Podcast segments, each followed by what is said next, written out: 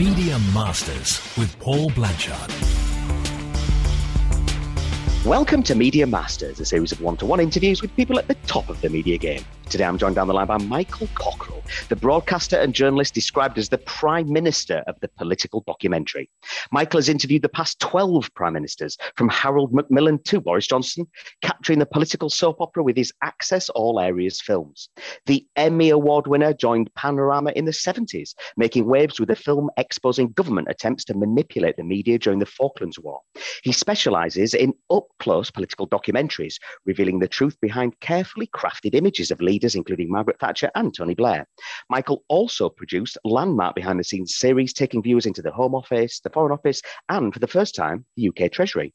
Michael, thank you for joining me.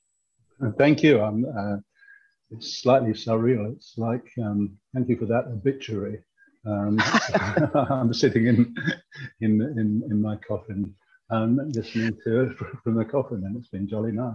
It's odd for me because I, I been watching you for decades. I've very, I'm a political geek. I've been looking forward to your documentaries.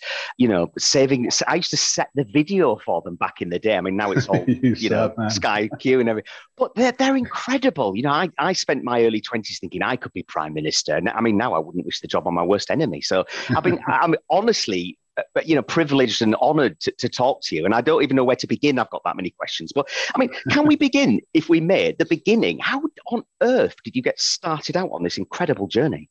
Very good question. Um, and you might direct that question to um, the um, people who are in charge at the BBC um, uh, at the start of this journey because they didn't want me. I applied for job after job uh, at the BBC and uh, they said no, sometimes didn't even uh, reply. And then they um, created a new channel called BBC Two, and the BBC Two advertised saying, um, "Have you been turned down by the BBC?"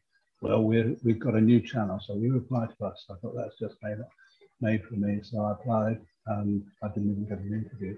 It all started. Where did it all start? It started probably because um, I come from uh, quite a political family. Um, my, my parents um, were both um, members of the Labour Party, not in, on the right or the left, a sort of middle ground, like, like Roy Jenkins or something like that. And politics is always discussed um, at, the, at the lunch and dinner table, and uh, a range of um, people uh, from politics and, and, literature used to come because both my, my, my, my mother wrote plays and novels, and one of her plays before the war was um, actually censored by the Lord Chamberlain, whose job it was to keep the theatre clean. And she wrote a, um, a, a, play called Come Out to Play, which was about a romance between a 15 and a 16 year old girl in modern times called Romeo and Juliet but that, that was too dangerous for the Lord Chamberlain, so they had to go to a theatre club, the Arts Theatre Club, where his writ didn't run. And my, my dad um, worked a bit in uh, naval intelligence during the war and um, later became a university professor. And so I grew up in this, this political household, fascinated from the earliest days, a bit like the way you were talking about, about who these people are who um, are politicians and, and that kind of relationship between personality and power always fascinated me, both at my grammar school and then when I went to Oxford. And when I went to Oxford, um, the very first day at Oxford, um, I went to the Freshers' Fair, and it was the day of the just uh, the day after the 1959 election, when um, Conservative uh, Prime Minister Harold Wilson. it, was, it was the day after the, the 1959 election when the Conservative Prime Minister Harold Macmillan won a, a spanking majority of uh, over 100. And at the Freshers' Fair, where the, was the Conservative Association, all gleeful sort of public school chaps with floppy hair like um, Hugh Grant, with a, with a blackboard chalking up the victories at the, the Labour crowd, they were downcast. And they changed the first meeting of um, the term, which was going to be uh, priorities for the new government. They changed it to Labour, psychologically happier in opposition. I thought this is an amazing place where one can uh, sort of meet all, all the, the, politicians who would all come down to, to speak to the Tory club or the Labour club or the Liberals. I joined all, all three of those clubs in order to be able to get into the, those meetings. And I remember Macmillan, Harold Macmillan, who'd been re-elected Prime Minister with this majority of over 100, coming down and talking about being at Oxford before the First World War, studying classics. I mean, it's interesting. Uh, when I was first interested in politics, there was uh, the Prime Minister Harold, Harold Macmillan, uh, educated at Eton and uh, Balliol College, Oxford, studying classics. And now our Prime Minister is educated at Eton, went to Balliol, studied classics. So a lot's changed in the 60 or so years since I first got interested. I still think it's a daring strategy for the BBC to consider launching a second TV channel. I mean, BBC Two, that, that, that won't work, surely. Well, BBC Two was a breath of fresh air. The BBC was very establishment and, and, and, and pretty stuffy. And um, BBC Two, uh, under, under David Attenborough, um, was uh, adventurous and doing things and putting people on who would never get into it to BBC One, as it then became called. Well, I mean, Andrew Marr once famously said, "You haven't made it in politics until Michael Cockerell has profiled you." I, I mean, he said how... he kindly said he kindly said there ought to be a verb. no one in politics until you've been cockerelled, and um, that was nice of him absolutely. How does it work then? I mean, could you talk our listeners through? Uh, do you have a, a, a process? I mean, or do you think, right, we've got a new occupant of number 10, time to roll the sleeves, you know, and you get in there with the camera? How does it work? Well, I've made films about prime ministers and also other sort of very prominent politicians, very famous politicians like Enoch Powell and Denis Healey or Jenkins, Barbara Castle. Um, and the criterion I have for the criteria I have for, for who I make films about are um, they have to have been at or near the top of British politics. They have to have what Denis Healey called a hinterland, in other words, an existence beyond politics. I mean, someone like Denis Healey had a hinterland because he was uh, the beachmaster at Anzio during the, the Second World War. And a, a lot of the, the earlier politicians I made the profiles of had this wartime experience. They have to be relatively candid uh, to, to, know where the bodies are buried and um, prepared to be guiled or lulled into um, a sense of revelation. Uh, and they also have to be interesting enough people to people to want to watch for an hour. So they're, they're the criteria I have is there a process to, in terms of what truth you're looking to reveal about a politician in your films? Do you get a sense of them as a person early on, and then try to capture that? How do you? How does it go about it? You know, how do you go about doing it in the moment?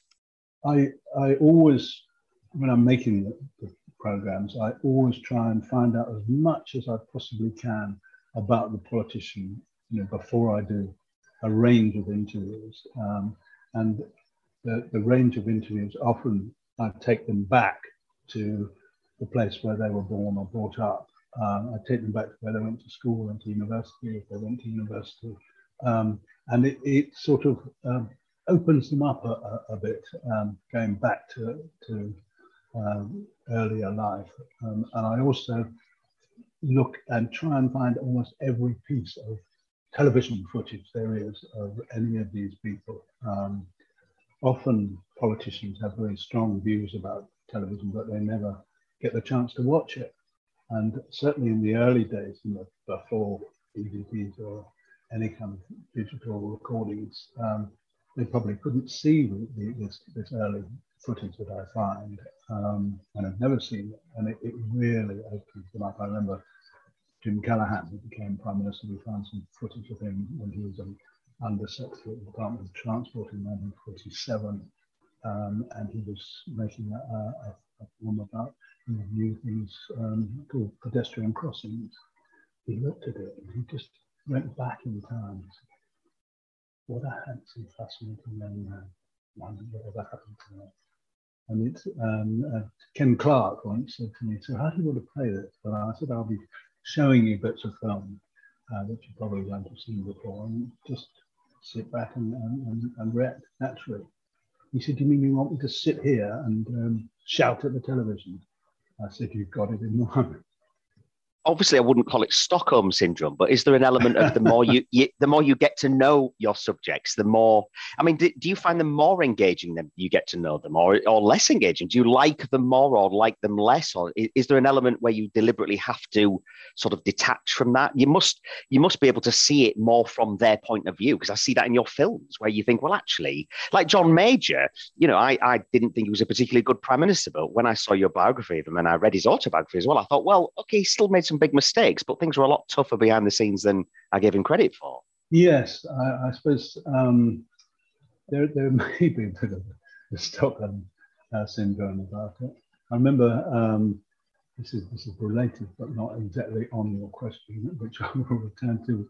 That, that once I was at some some party and, and um, suddenly there was a sudden chill in the room, and I suddenly realised that Peter nervous and glid glid, whatever the past tense of glide is, glid into the room and he was at my shoulder.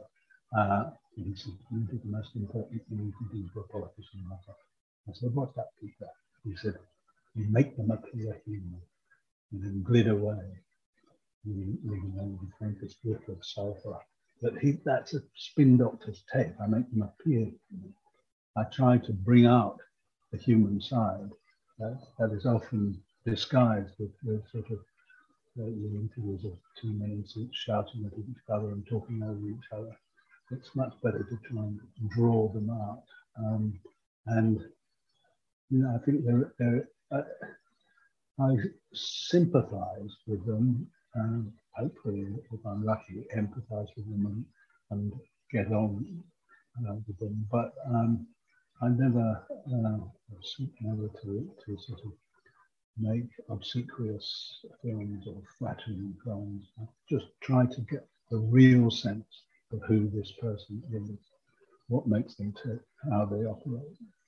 And most of them, not all of them, most of them, uh, I think more of them, and I think most people who watch the film think more of them um, when, when I finished filming than I necessarily did uh, when I started, because you, you do have quite a, a, sort of black and white view of, of people in, in the way that they're presented in politics most of the time.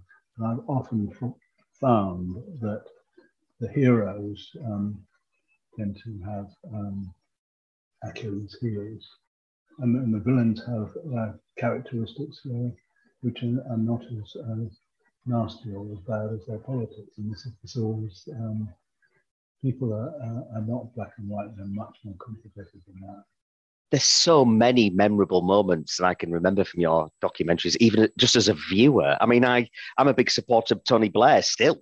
Uh, and I remember your film where it showed Alastair Campbell sort of walking in to see the PM, and it, you knew just from the body language and within 10 seconds that Alastair was the boss. And, and my first thought was. I'm going to stop you there, because, and you need to, to change it the whole point of that film, and I could tell you the story, but, but the whole point is, is that, that it was okay. Let, let me tell you the story. Um, yes, please. It took me six years to persuade Tony Blair and Alastair Campbell, his spin doctor, to, um, to, to, to, let us in to get access um, to how uh, the Labour spin machine worked.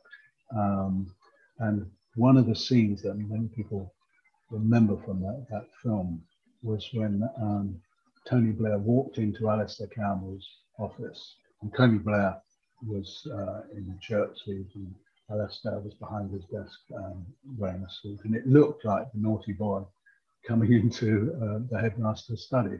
But the naughty boy was, was the Prime Minister. And I said, I said to uh, Alastair Campbell, um, we're not getting enough interaction between you and Tony Blair um, for this film. And he said, well, if you're filming in, in, in, my office, which you're doing a lot of, um, uh, only comes in from time to time if you're filming. Um, you might be able to catch him uh, uh, with me when he comes in, because if I tell him in advance that you're going to be there, he goes all stiff.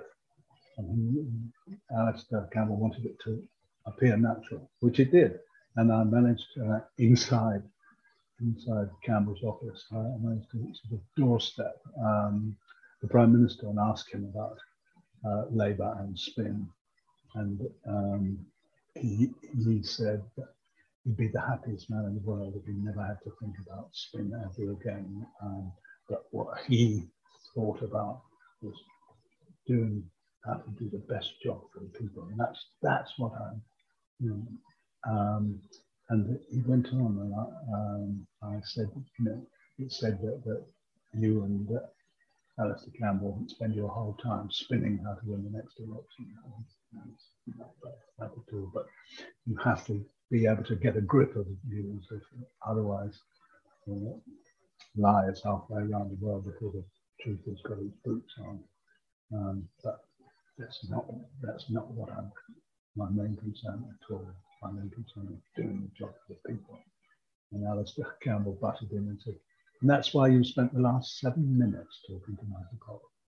So this was a, a PR man blowing his own his own client out of the water that's Alastair all over for me. I'm a friend of Alastair's and I consider him a legend. So evidence that other people would say he's a rogue is, is yet more evidence to me that he's a legend, but I can't be impartial about him. I mean, I mean, you should how Margaret Thatcher's media advisors gave her a complete image makeover. That was one of my earliest memories watching your work, just how fascinating that was. Yes, we made this film called The Marketing of Margaret, and we showed a, a great deal about how Mrs. Thatcher came from uh, when she first became leader of the Tory party. I interviewed her on, on that day in 1975. Subsequent, it was said by the Times that, that Mrs. Thatcher had all the charisma of a privet hedge. And um, it was found that she was very off putting in the way she um, came across particularly her, her, her voice. Um, she had she was seen as having uh, rather a harsh and shrill voice, and they decided they needed to take her voice down an octave, and they went to seek advice from the great Sir Laurence Olivier, the great actor, who had um, voice training lessons to bring his voice down uh, uh an octave because he was um, playing Othello. And um, Mrs. Thatcher went to the, the voice trainer who said to Mrs. Thatcher, you, you need to learn to speak from the back of your throat, not from the front, because the way you speak from the front, that's off putting. And um, you, need to uh, lower the pitch of your voice. And so, what you should do is say about a hundred times a day, because that's um, comes from the throat. It doesn't come from the front of the mouth. Fascinating. Your film about media manipulation over the Falklands caused a, uh-huh. a, a consternation in the House of Commons to say to, to significantly understate the matter. I did a film. It was, uh, it was at the, the start of the, the, the, whole Falklands War um, when uh, Mrs. Thatcher had um, sent the task force to go eighth steam down to the South Atlantic, 8,000 miles away. Um, and there were very many people who, uh, the, the, majority of, the country was very much in favor of sending the task force. There was still a significant minority, including in Mrs. Thatcher's own party, who had doubts and wanted there to be negotiations in, in the hope of avoiding military conflict. Um, by, by negotiations. Um, and we made a film uh, which looked at the, the different side of the, the, the story from uh, the way it was reported on BBC and ITN. And it, was, it was all very gung ho reporting, but we found people, including Mr. Thatcher's own cabinet, who had doubts about the whole thing. And it caused a tremendous storm when it when it went out. You know, we were we were called traitors. We Daily, Daily Express had a cartoon of, a program called Traitorama. And um, in the House of Commons, the day after the film had gone out, one of Mrs. Thatcher's MPs asked, Will the Prime Minister take time off in the course of her busy day to watch a recording of last night's panorama in which Michael Cockerell dishonoured the of freedom of speech in this country? It was a vile and subversive travesty. And uh, Mrs. Thatcher rather agreed with that and said that we hadn't understood our duty in a democracy to stand up for our boys. I thought my duty in a democracy um, was to stand up um, for as finding as much of the truth as I could out, well, not um, endangering lives um, with, with um, information, secret information that, that could be of, of use to the en- enemy. Uh, but um, it was a, there was a big fuss, but um, a lot of the people were in the film thought it, thought it was a fair film, and there was a sort of pro-war hysteria at some stages during that, uh, during that the whole Falklands crisis, which became the Falklands War, which happily we won. This might sound a trite or even crass question, but like, was that a stressful time for you? Because th- there's the prime minister turning on you, the prime minister of this country, in a, in a either just before war, or during a time of war, you know, criticizing your your patriotism, your your truthfulness, your integrity, impliedly. I felt that, that we were giving a fair hearing um, to uh, people, including three Tory MP backbenchers um, uh, who had doubts about the, the viability of the whole, uh, the whole Falklands War, the, the whole two or three Conservative MPs who had severe doubts about Mrs. Thatcher's um, strategy and wanted there to be um, a constitutional evil that they have to cooperate with you, or you know, is it a, is it is it sort of purgatory for them, or do they enjoy it? Do they like the limelight? Do they see it as an opportunity to take people behind the scenes and convince them that they're not as bad as people think they are? Most of them like it, uh, uh, like uh, the whole process of, of, of, being filmed, because there's nothing that politicians like more than talking about themselves, talking about their life, and so on. Some of them get very, uh, when you're doing the interviews with them, um, they they get very, very opened up and, and uh, they talk in, in, ways that they, they don't normally talk, very, very candid ways. I remember once I made a film of um, Cecil Parkinson, who was became uh, Tory uh, chairman and also uh, resigned because of the scandal. Um, but he said to me, he said, when, you're doing the film, you know, sit there and you're so welcoming with a smile on your face. I find myself saying, much more to you than I ever think I would. Well, thanks, Boris was one of your most famous subjects. You elicited the famous "If the rugby ball ever came out of the scrum" quote about his ambitions, and you portraited of him. Frankly, sure, he had no self doubt at all about his abilities. I mean, I'm a fairly self confident bloke, but wow. I don't think you're right about that. Um, I have asked many uh, prime ministers uh, over the years um, a sort of um, question that, that before they become prime minister, I have a, a, set question for them, which is, do you have any doubts about your ability to fulfill the role of prime minister? And um, about nine people who became prime minister answered that question. Um, Mrs. Thatcher said, doubts, do I doubts? Of course one has doubts, but when I look at some of the men who've held this job, I think I can make a it um, when I put it to Ted Heath, who has any doubts, he said, No, why should I? When I put it to David Cameron, he said, If I had any doubts, I wouldn't have stood for leader of the Tory party. When I put it to Boris Johnson, do you have any doubts about your ability to, to fulfill the role of Prime Minister? He said, I think people who don't have doubts or anxieties about their ability to do things probably have something terrifyingly awry. We all have worries and insecurities, and I think it's a very tough job being Prime Minister.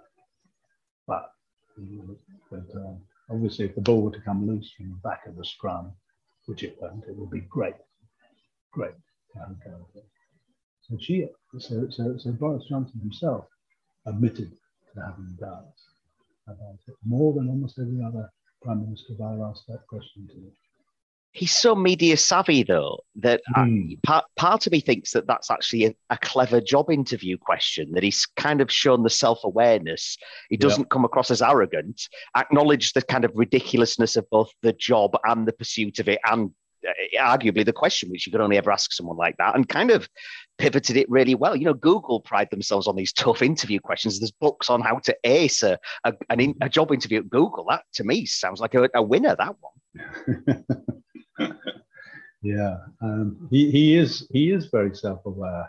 When, when he was at when he was at school, he he, he uh, was often in the school play, uh, but he never learnt his lines. Um, and the school play would apparently turn into uh, a hilarious encounter between Boris Johnson and the prompter. Uh, and he would he would be stuck for words, and the prompter would uh, prompt him, and he would then pick up what the prompter said. And it, just it became a hilarious dialogue. And, and I once asked him if he'd learnt a lesson for the future about the advantages of not learning the lines. He said to me, Oh my God, as a general tactic in life, if that's what you're getting at, it's often useful to give a slight impression that you're deliberately pretending not to know what's going on, because the reality may be that you don't know what's going on, but people won't be able to tell the difference. I think that sums up a great deal of the way he behaved. Always reminds me of the very famous Denis Thatcher quote, who I also think was a legend, where he said, Better to remain silent and be thought a fool than open one's mouth and remove all doubt. It's a very good line, isn't it? Yeah. it's one of the one of the best lines. One of the things that I find think is fascinating about Boris is he kind of gets that most sort of non-political, normal people look at the personality of the leader and make a lot of judgment on that. My mother likes Michael Gove because she once saw a clip of him on the 10 o'clock news bringing a tray of tea to the, the cups of tea to the journalists outside. And her yeah. rationale was, you know, and she's a very intelligent woman. I'm not meaning to demean or disrespect my own mum, but she was like, well, he's obviously a very caring, a very nice, nice man. You know, that that that's good enough for me. Um, I've seen and, Boris bringing uh, cups of tea to the journalists outside. I've seen Cecil Parkin bringing cups. He was the first one I ever saw bringing cups of tea. I think I think they, they feel you know when the journalists are there. Um, it's quite a good way of um, uh, showing uh, the, the, human kindness that comes from a cup of tea. One of the things that I find fascinating about Boris, though, it, building on that, is how he seems to have recognised that the country's divided and the, the people that support him don't change their view. It's the same uh, with the Brexit referendum. I don't know a single person that changed their mind during the course of the referendum campaign. I had family members and friends that wanted to vote Brexit and those that were voting Remain, and everyone was shouting their argument to the other side. No one was genuinely listening. The whole thing was a waste of time. It's the same with Jeremy Corbyn in a sense, is that when they get things wrong, their supporters don't change their mind. They see that as evidence that the, the, the, other side are playing dirty tricks or out to get them and they're being strong in standing up to them. You know, for many people, Boris can't do any wrong. Yeah, it's, it's partly also that, that, that so much of, of, all these things are governed by the, the, the PR skills, the, the, spin doctoring skills, the presentational skills. Um, for you know, for instance, um, the way the Brexit campaigners put it uh, about the the uh, Remainers, um, it, it's Project Fear. Um, they said it was Project Fear, but but it it became everyone used that phrase Project Fear, um, but it, as if that was the, the um, official um, sort of title of, of the um, Remainers Project Fear. There was much more Project Fear actually projected by um, the, the Brexiteers, the, the, the Leavers, than, than, there were. There was Project Fear on both sides, and most um, uh, election campaigns are, are, a mixture between. hope and fear, and who, who, who is it can give you the, the, the hopeful message compared to the, the, people who are, are down in the dumps about everything. I found the whole referendum campaign tedious, frankly, and I'm, I'm convinced that Remain lost the argument. Uh, we had Lynton Crosby on uh, a year or so ago, and he was saying yeah. that the problem with political communicators that get it wrong is they they're sort of the part of the Westminster commentariat, the Twitter, is it, where they're all basically agreeing with each other largely. And he said, if you really wanted to be a successful political communicator, to actually win undecided people over to your cause or your your your party. You've got to go into a working men's club in Middlesbrough or read a regional newspaper and stop going in, you know, challenge yourself and not subject yourself to echo chambers and newspapers that basically agree with you. Because he, he was saying that if you were selling used cars um, and you didn't sell any used cars you'd be fired. And yet these political communicators are still in post even though they, they can't do their actual job. It was quite scathing. Yeah there's a there's a lot in that, uh, and that that whole echo chamber thing, uh, I think is right. Uh, the point was, in a way, why you know you know found it boring. It was a you know as kind of um, in or out um, question. It wasn't more subtle than that in terms of the way it was played during that referendum campaign, and, and people got thought either they you know they, they were they were being misled, or they they'd heard these arguments for, for 40 years in any case. Tell us about your latest book, Unmasking Our Leaders. I mean, I bought it. Uh, you know, I've got. I'm getting through it at the moment. I've just just read about the plot to bump off Harold Wilson's right hand woman, Marcia Falkender. I mean, there must be even more revelations to come, no doubt. there are there are a lot more revelations remaining still up to to Harold Wilson's uh, second time in office. Um, it was, an extraordinary story. Again, it's it's about um, the, the, famous people, the special advisors, the, the spin doctors.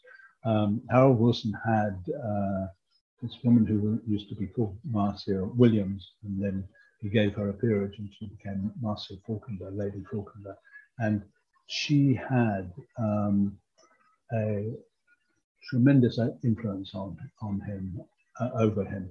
And the other spin doctors in, in number 10 were, were sort of jealous of Lady Falkender's um, influence over, over Harold Wilson. Um, and uh, they thought she was stopping him being as good as he could be uh, because of her, what she wanted done. And Wilson's own private doctor came to the, the two other spin doctors and said, I think she's having a malign influence, and um, it's not doing Harold any good, not doing his health any good. Um, and he said to the two spin doctors, I could get rid of her though. Um, I could give her um, something that would kill her, and I could sign the death certificate saying it was death by natural causes. And one of the spin doctors, called Joe Haines, said, who said no. Because imagine the headlines number 10 uh, plot to kill Prime Minister. And so it was, it was, about the headlines that he was worried about. the, the, fact that Wilson's own doctor was prepared to kill his um, right hand woman. All of them dead apart from Joe Haines. No, all of them dead. Um, both uh, Marcia Falkender and uh, the doctor Dr. Joe Stone are dead. This could be an 11 hour podcast. I've, I've, I've barely got through all my questions because I'm a political geek and, and I'm such a huge fan. I, as I say, i am now about 3% of the way through, but um, mindful of the time, we think we've got sort of 15, 20 minutes left. I was going to yeah. ask you would a, would a documentary maker like you be given such access in today's media landscape. You know, our, leaders and their minders are they too controlling now? I mean, it, frankly, if I was advising Boris and, and Michael Cockerell wanted to sort of do a documentary, I'd say sling your hook. Uh, would you? Thank well, because I wouldn't. I uh, yeah, it's meant as a compliment. Sunlight is the best disinfectant, and I want to. I'm a rogue. I want to get away with stuff, and uh, I don't want you peering over all the documents and learning things. It depends how um, savvy they are uh, in terms of the way it comes over. You know, 90%, 95% of the way you come over on, on television is what you look like, what you uh, talk about, but but um, not what your message is. You know, are you the kind of kind of person I'd like to go for a drink at the pub with, or um, are you, you know, exactly the, what you said, your mother said about um, Michael Gove and bringing out the tea. Um, are you are you human? Uh, what, what Peter Mandelson said, um, you make them appear human. Uh, and Peter Mandelson um, was gone uh, just when I was going to say it might be difficult with you, Peter. Most of them want to, to come over as authentic. And I think, even though I might uh, reveal a lot of things that they would prefer not reveal, if they come over uh, as authentic and uh, as likable human beings, that's worth a lot to them.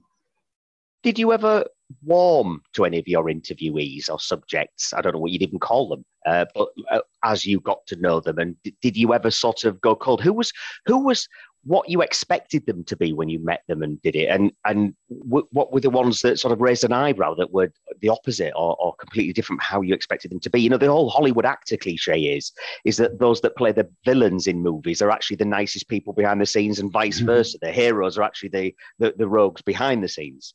You can't be making a film uh, with, with, people for you know, two or three months, um, not and not get to know them pretty well and be sim- become sympathetic to, to the real burden there is of uh, being prime minister all the time. So most of them I, I got on better with during and after the, the filming than, than um, I had before because I didn't know them uh, that well. Uh, your 2010 series, The Great Offices of State, yep. again, absolutely fascinating. The Home Office, the Foreign Office, the UK Treasury.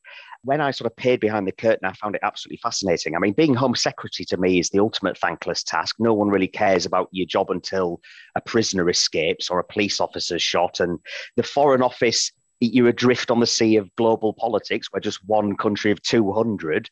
And the UK Treasury, I mean, when I've read analyses of, you know, the actual choices that the that people in the treasury have to make. I mean, I, I wouldn't wish that on my worst enemy. And I really got that sense of, you know, the, these are difficult jobs.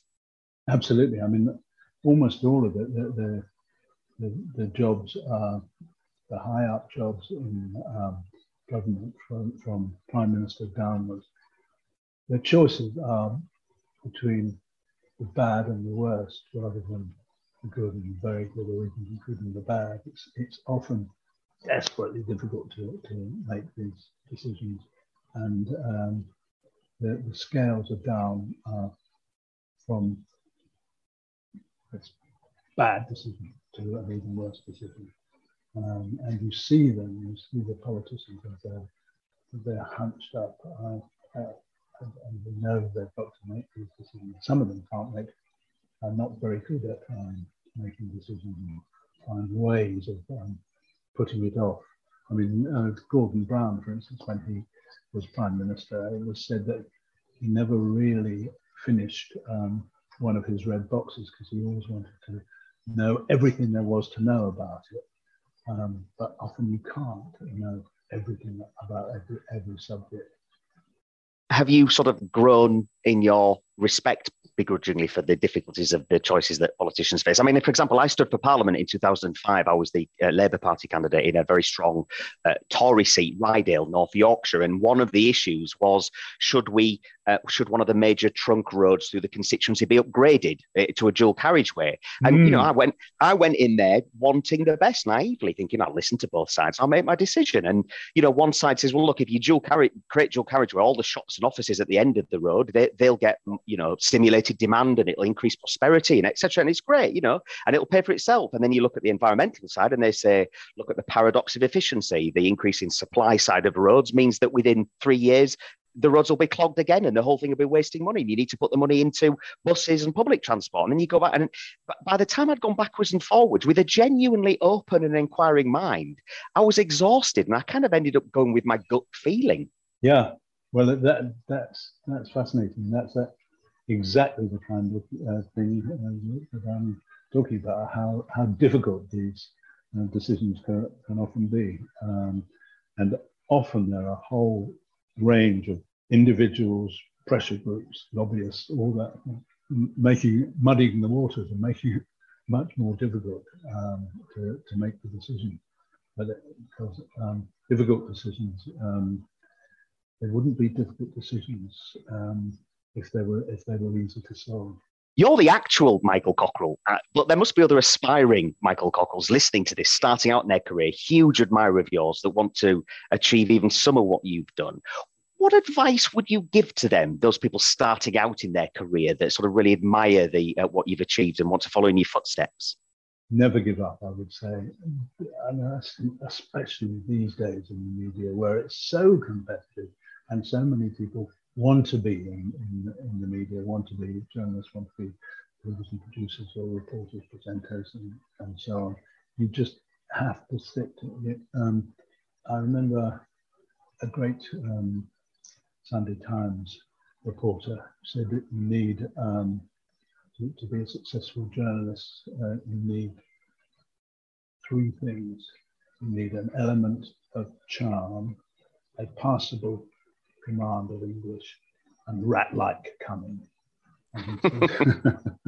He, said, and I, to show that I have the third, um, I've, I've lifted that from one of my friends. But it's the most fascinating job in the world to, to do the job that I've been able to do for over 50 years um, and to meet all the, the sort of top British politicians every year and often to, to make films uh, about them. Uh, and so that the rewards can be wonderful. Um, but you know, I, I, said earlier on um, how difficult it was uh, before I ever got into the BBC. And um, when I did eventually get in, it was um, for a two month contract, which 50 years later I'm still working out. That's a long two month contract, if you don't mind me saying. the, the Americans call them teaching moments, but we call them mistakes or regrets. Do you have any?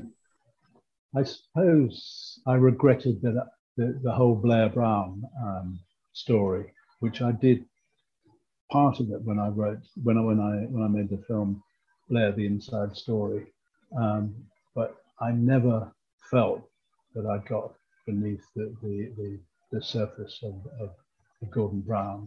We would bump into each other actually for every six months, and he would say, "You're still doing those documentaries," and I said, "Yeah, I'm, I'm that time I did one uh, about you. He said, that will require a lot of thinking about. And um, six months later, I'd see him again. You're still doing those documentaries. I said, yeah, to do one about you. It's kind of your job. That will require a lot of thinking about it. And later, um, one of his spin doctors told me that, that they, they spent lots of arguments as to whether they, they should let me in. And um, the clinching thing I, I was told um, was uh, that I might be filming another 10 and this sort of, I'd see um, Gordon in one of his rages and I wouldn't have wanted that. What's your current analysis of the political scene at the moment in terms of there was a sort of an element of things felt a little dull and settled toward the end of Blair's era. You know, now, you know, with Brexit and the rise of Farage and Corbyn and all of these, it feels like the old political certainties have gone. Does that excite you mm. as a journalist, or do you are you of the view that the more things change, the more they stay the same? It does. It does. It excite me in a way because uh, the, the the last few years, and particularly the Boris years, it's it's been like no other that I've filmed over the years. It, it's it's been a bit like a Netflix series penned by a scriptwriter on speed, blending Shakespeare, Monty Python, and The Sopranos. You know, all these elements now. Things have been going at breakneck speed uh, in terms of the stories, and, and Boris had to get Brexit done, and then almost immediately after after that um, came you know, the, the worst pandemic in, in our history. It's been an extraordinary time. Uh, for, for these, these last few years. And in terms of the speed of uh, the way things are going, I think it's not going to slow down at all in the future. But um, the interesting question, one of the many interesting questions, is um, whether and when the Labour Party can um, get anything out of it. It's what you were saying before about how people's minds don't get changed. They, they, they don't seem to be getting changed uh, uh about Starmer, despite the whole range of gaffes that the um, government uh, has made over the last few months it's interesting because I'm 46 now, so I'm an old giffer. But I, when I did A level politics 30 years ago, I was taught that governments lose elections and oppositions don't win them. And the whole election of Keir Starmer seems to be he's got a knighthood, he's a credible guy with integrity, he looks good in a shirt and tie, he's not an anti Semite raging lefty shambles. He's like a credible alternative. And that narrative would have worked 10 years ago. But now you know, people people like Boris because he's a philanderer and because he's a rogue and he's outspoken. And it seems to me that the the whole logic of that brought him to the leadership that he's a credible alternative doesn't work anymore. The, the rules of the game have changed. I'm, I'm not sure that, that you're right because what often happens with the image of, of, of a prime minister that what seemed to be their strengths turn into weaknesses. You know, and this is Mrs. Thatcher, for instance, you know, she was the Iron Lady and everything like that, but then it it was as if she she'd stayed on too long, um, and the Iron Lady had started to rust. And Gordon Brown, who was the, the, the Prime Minister who, uh, the, the, the Chancellor of the Exchequer, who'd famously uh, abolished the, the, the, laws of economic gravity, an end to boom and bust, and then came the biggest bust uh, for a very long time. So these things often come back and bite you in the bum, uh, and it may be that, that at the moment, Boris's sort of joviality and clownishness and, and indeed his, his sort of um, colourful past love life uh, are all play well with some people because um, they make him appear. It could be that it, it will come back and, and. Some people are hesitant to answer this question because they're worried about missing someone out of the list. But who are your journalist heroes? Who do you admire?